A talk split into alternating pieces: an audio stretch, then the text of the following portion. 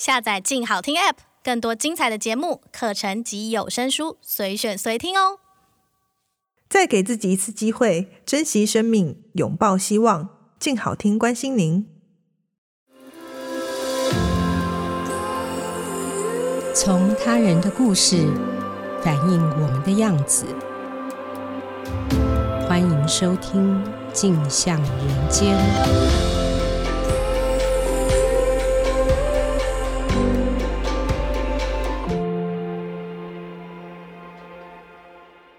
大家好，欢迎收听由静好听与静周刊共同制作播出的节目《镜像人间》，我是静周刊人物组记者简竹书。今天要跟大家分享的报道是《虚拟的梦：杀人的假投资真诈骗》。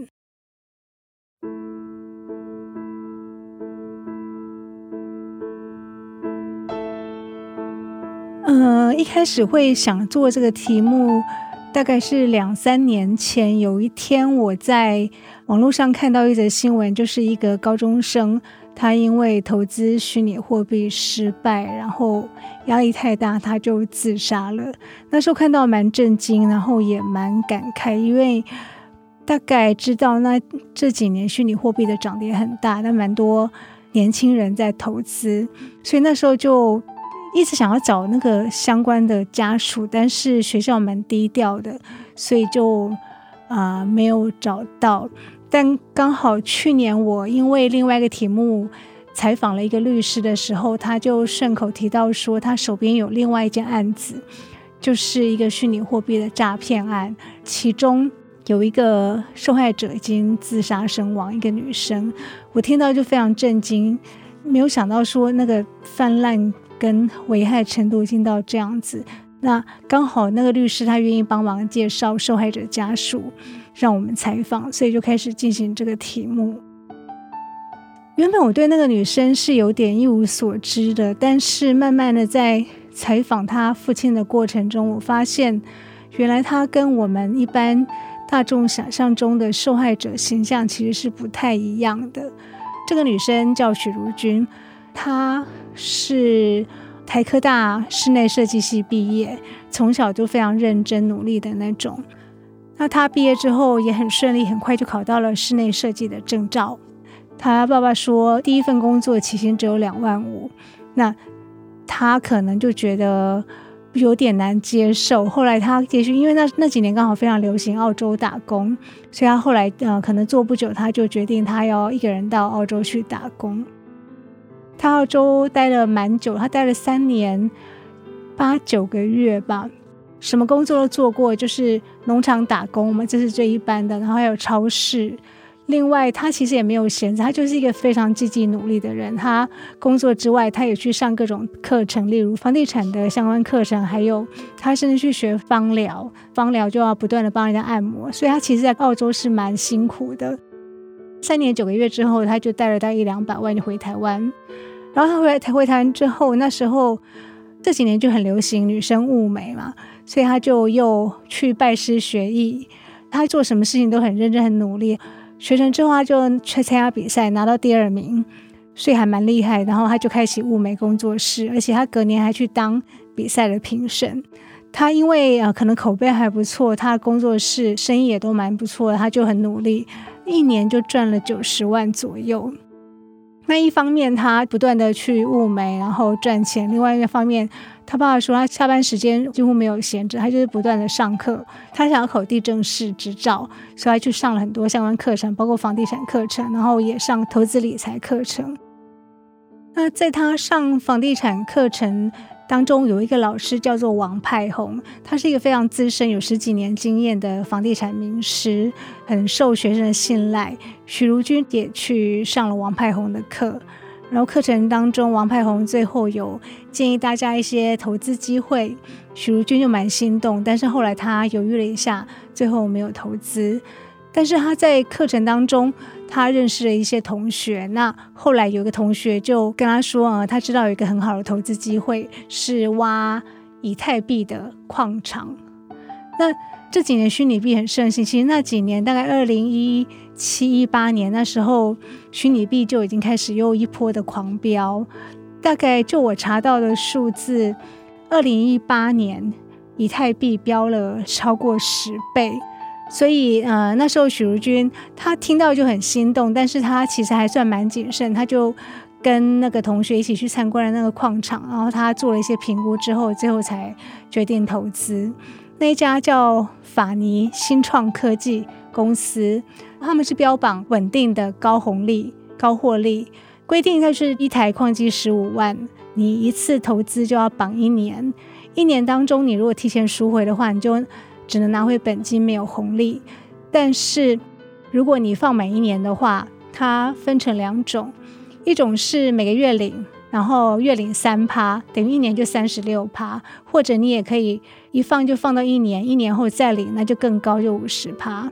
那听起来是很高，可是因为如果你知道那几年虚拟币它飙涨的幅度有多夸张的话，就觉得一年三十六趴跟五十趴真的还好。而且许茹君他确实蛮谨慎的，就去参观矿场，那间公司真的蛮厉害的。他除了虚拟币矿场之外，他还投资很多实体店面，包括其实我们到现在都还可以查得到的一些火锅店，还有饮料店什么的。他只是后来换老板，但是那些店的名称都还在。所以许茹君他大概知道状况之后，他是选择每个月拿回来三趴的方式，然后就这样放了一阵子。他发现确实每个月都有领三趴回来，然后久了他就更放心，他就慢慢的越投越多。一切看起来都非常顺利，直到二零一九年年初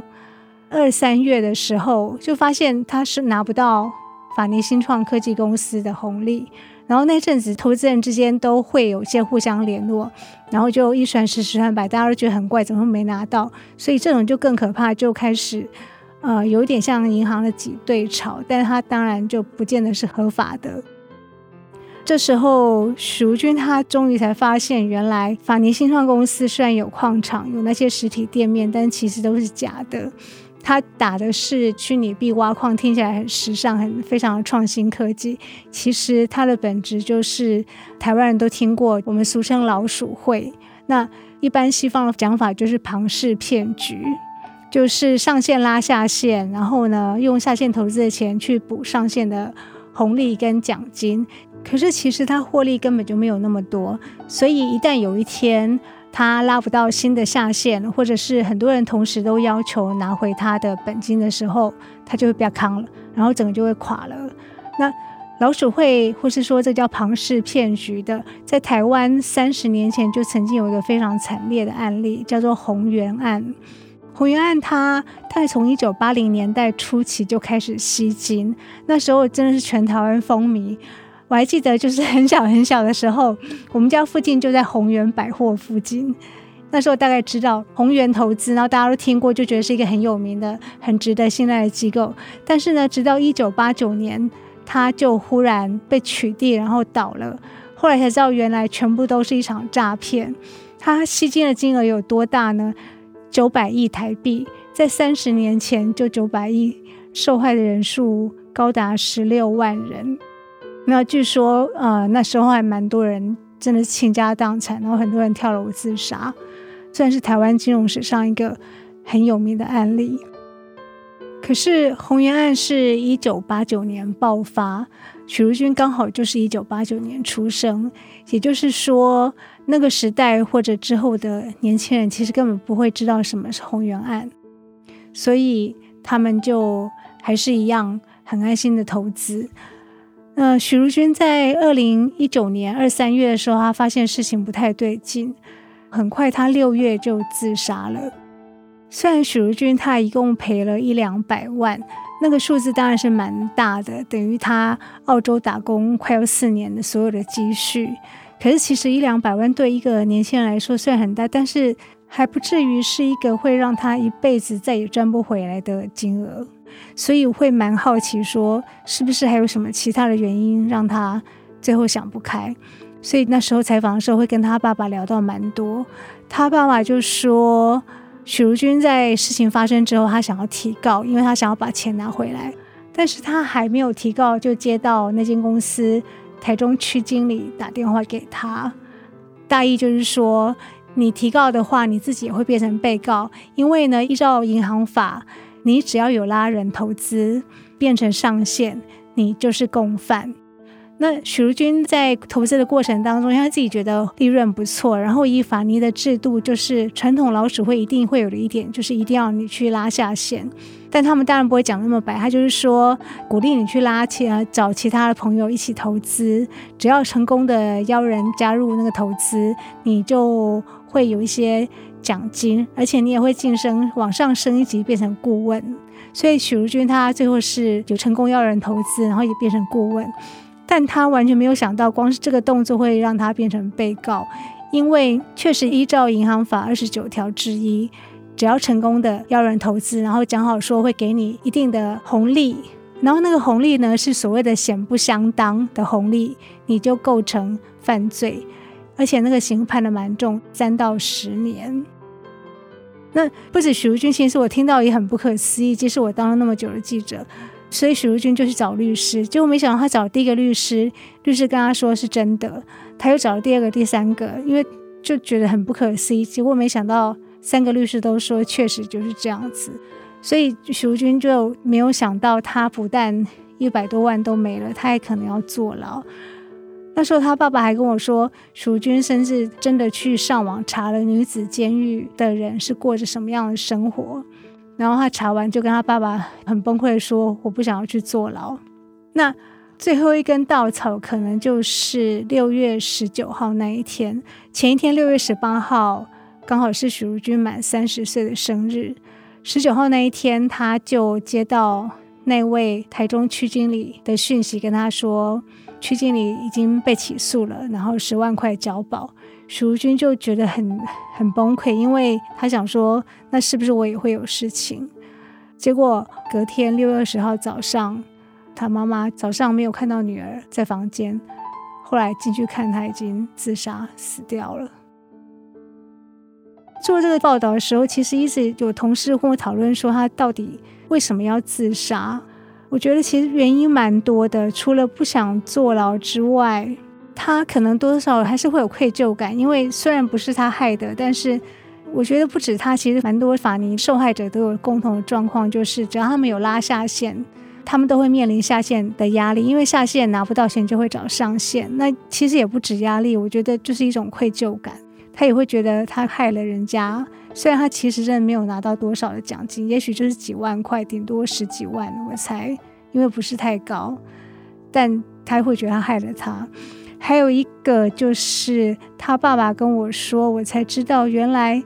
他受骗不止在这个新创公司。事情是二零一九年二三月爆发，结果四月的时候有一个可能大部分人都不知道有个新闻，就是四月十八号那一天，有个叫王派红的房地产名师，他突然人间蒸发了，学生找不到人，然后两天之后呢，警方就证实王派红已经逃出境了。他吸金的金额大概有二十亿。王派红就是之前刚刚讲许如君一开始有去上房地产课程的所谓多年资深名师，也不止王派红，包括许如君，他也不止投资法尼那个矿场，他还投资了一个叫超级黄金币的。那那间公司就号称说总部设在英国，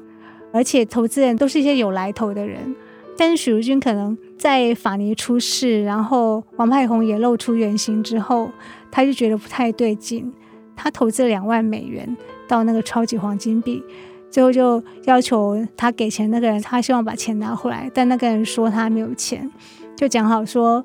七月开始给分期付，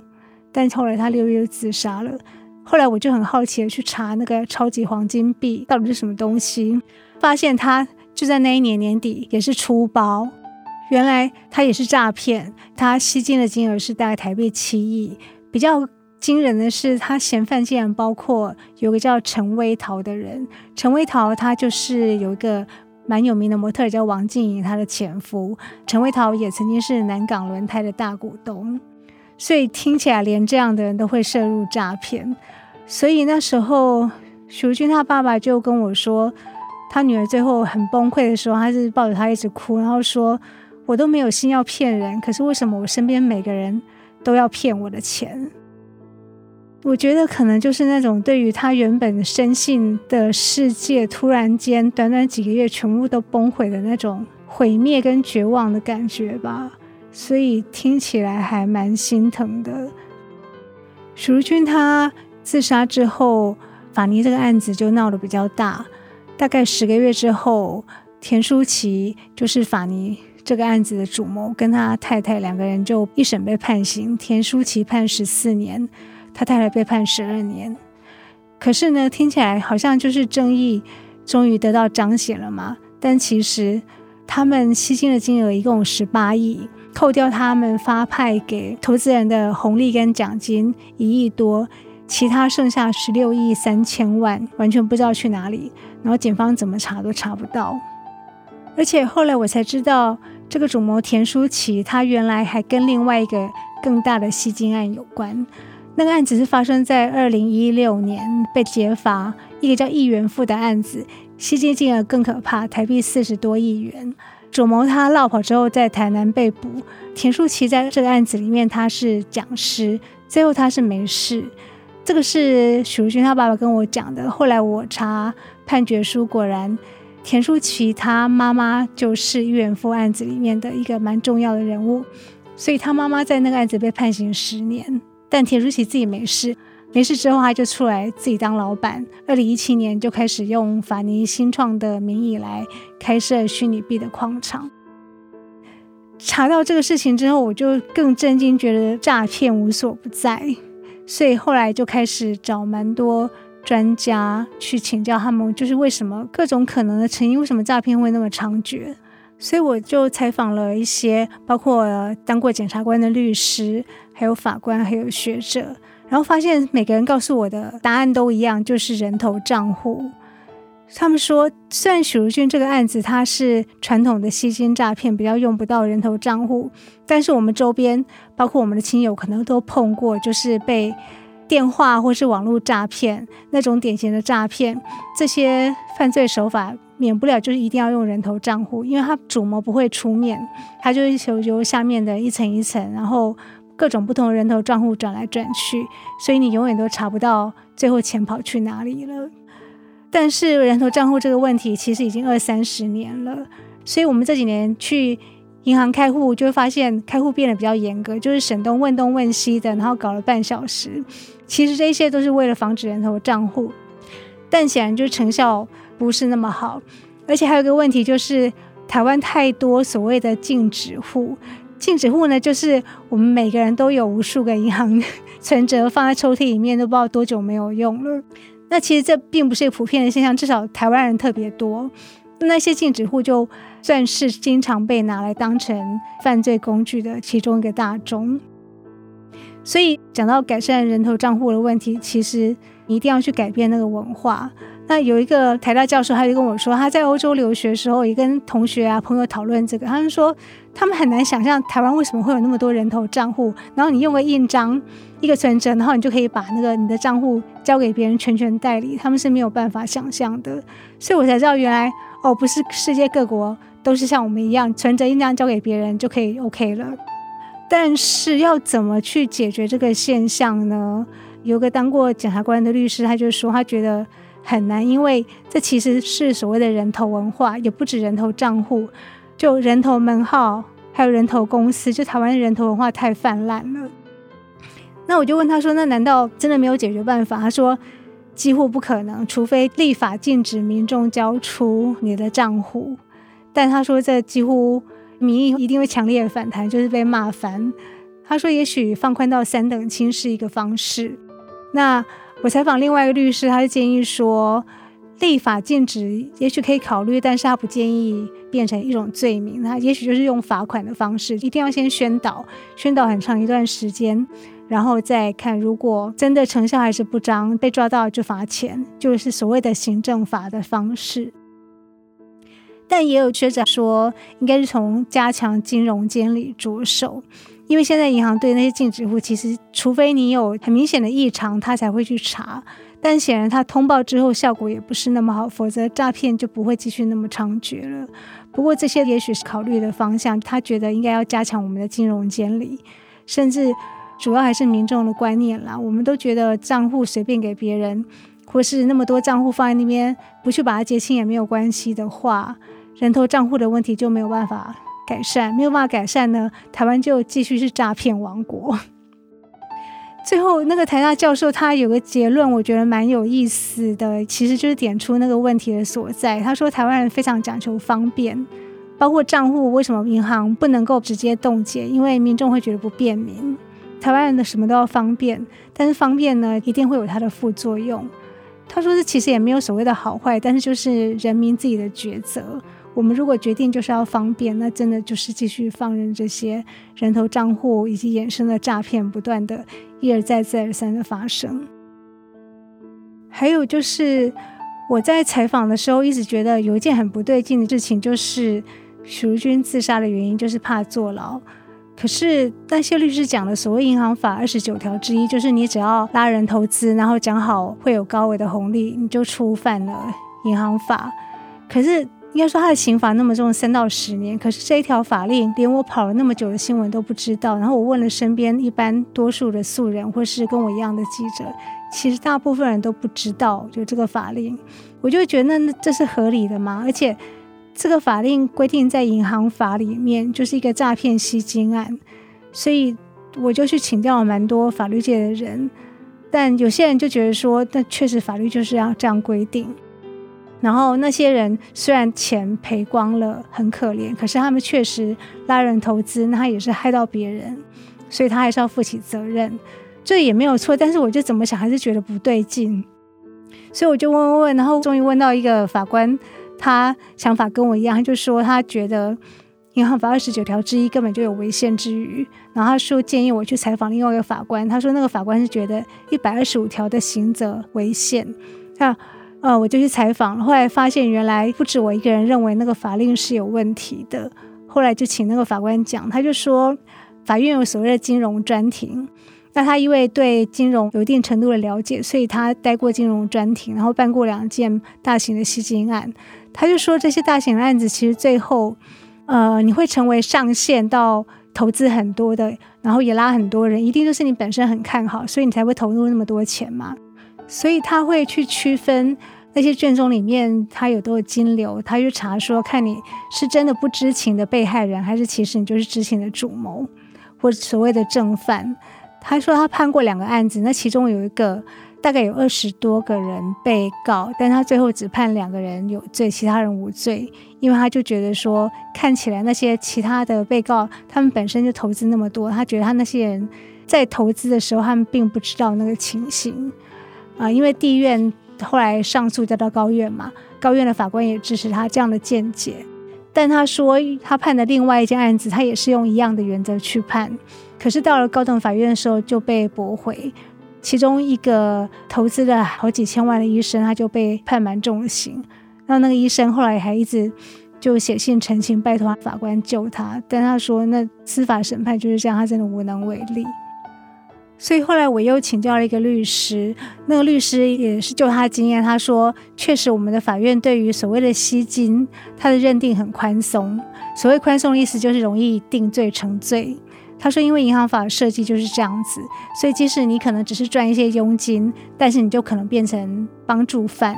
所谓的帮助犯甚至正犯。他也觉得法令确实是有一些不合理。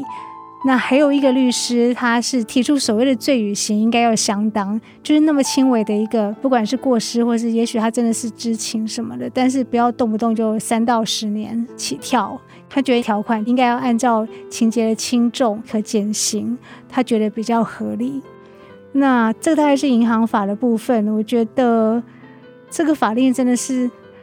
还蛮奇怪的，所以做完这个题目，我真的觉得这个法令。还蛮需要检讨的，否则他就是这样一直施行了。那很多，也许就像那个被改判重刑的那个医生，其实多少那种莫名其妙被判刑的人，只是我们都不知道而已。最后做完这个题目，我最大的感触是，过程当中我也跟蛮多身边的朋友聊，但大家对这些所谓吸金案的受害者，他们的有些人就像包括我自己，甚至我自己以前也觉得他们可能也许就是贪心，或者就笨，或者就是想要不劳而获。可是至少就我在这个案子采访的几个受害者，他们完全不是。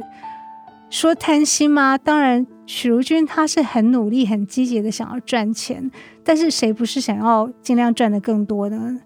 那个差别就是在于，你如果投资对了，你就是投资达人；如果投资被骗了，就是变成笨又贪。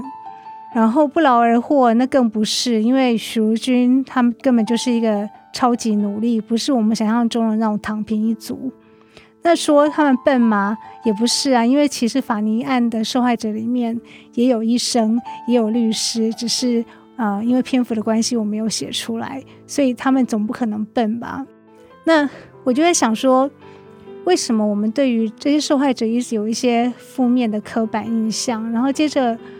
我在采访的过程当中，我又不断发现，好像每个，包括从判刑。判刑其实已经到了极限，然后你钱也追不回来，怎么样都追不回来，好像问题就是永远到处打墙，一直不断的撞墙，找不到解方。那我就会有感触是说，会不会是因为我们过去对于这些诈骗案的受害者，其实我们都没有真的去认真的研究案情，也没有了解他们。那在不了解状况之下，怎么可能找到一个对的解方，或者认真的去好好讨论出一个正确的解方呢？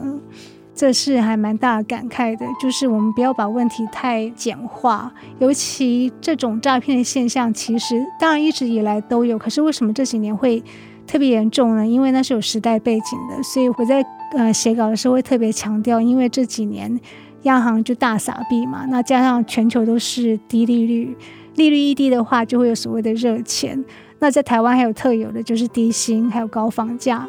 尤其是年轻世代薪水低，房价那么高。让他觉得，他如果不靠投资，他永远不可能买房子、结婚生子。其实对未来是很绝望的，等于时代背景逼得他们不得不去想办法投资。但是呢，你只要一个不注意，或者你接收的资讯不是那么的正确，你就可能遇到诈骗，然后就等于被这个社会吃掉了。那是很残忍、很残酷、很不公平的事情。谢谢大家今天的收听。如果听完节目有任何的回馈或建议，欢迎上静好听的脸书留言给我们。如果你有兴趣了解更多，欢迎锁定由静好听与静周刊共同制作播出的《镜像人间》。我们下次见。